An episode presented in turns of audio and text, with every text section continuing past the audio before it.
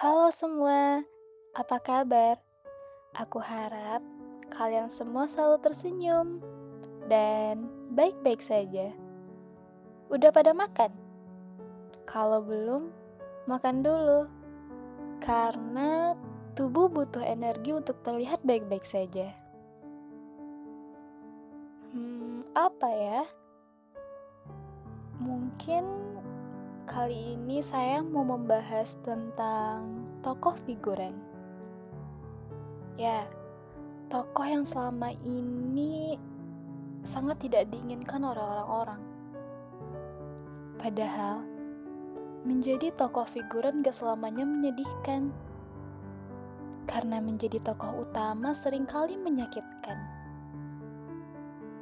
Ya meski bukan menjadi orang yang diprioritaskan, rasa patah yang dirasakan gak sebesar yang dirasakan yang utama.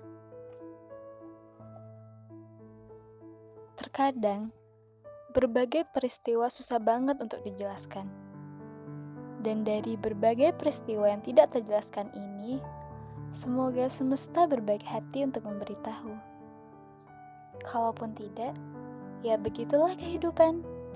Ada yang kita tahu, ada pula yang tidak kita tahu. Hanya saja, bukan berarti Tuhan itu berbuat jahat pada kita. Mungkin saja Tuhan sengaja melindungi kita dari tahu itu sendiri menjadi orang yang terlihat tidak penting-penting amat di mata orang lain ya pasti sedih kan? Dicari pas lagi butuhnya aja. Namun ketika tokoh utama datang, kita diabaikan. Padahal kita sudah berusaha melakukan yang terbaik. Namun semua terlihat biasa-biasa saja.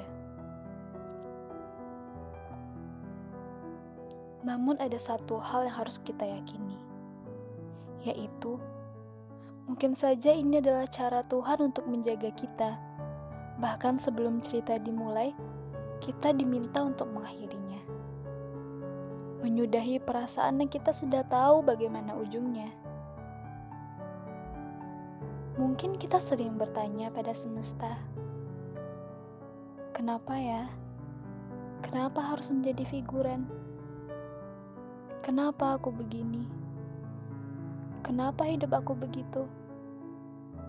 Hei, tidak setiap tanya ada jawabnya, dan tidak setiap rindu ada obatnya. Terima saja apa adanya, syukuri. Tuhan itu ngasih yang terbaik untuk kita. Gak usah dipertanyakan lagi kenapa-kenapanya. Mungkin selama ini kita menilai seseorang dari cermin di mana kita berada jauh darinya.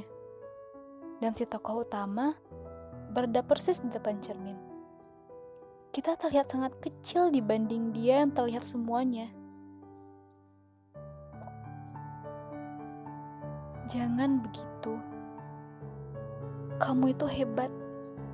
Kamu itu istimewa.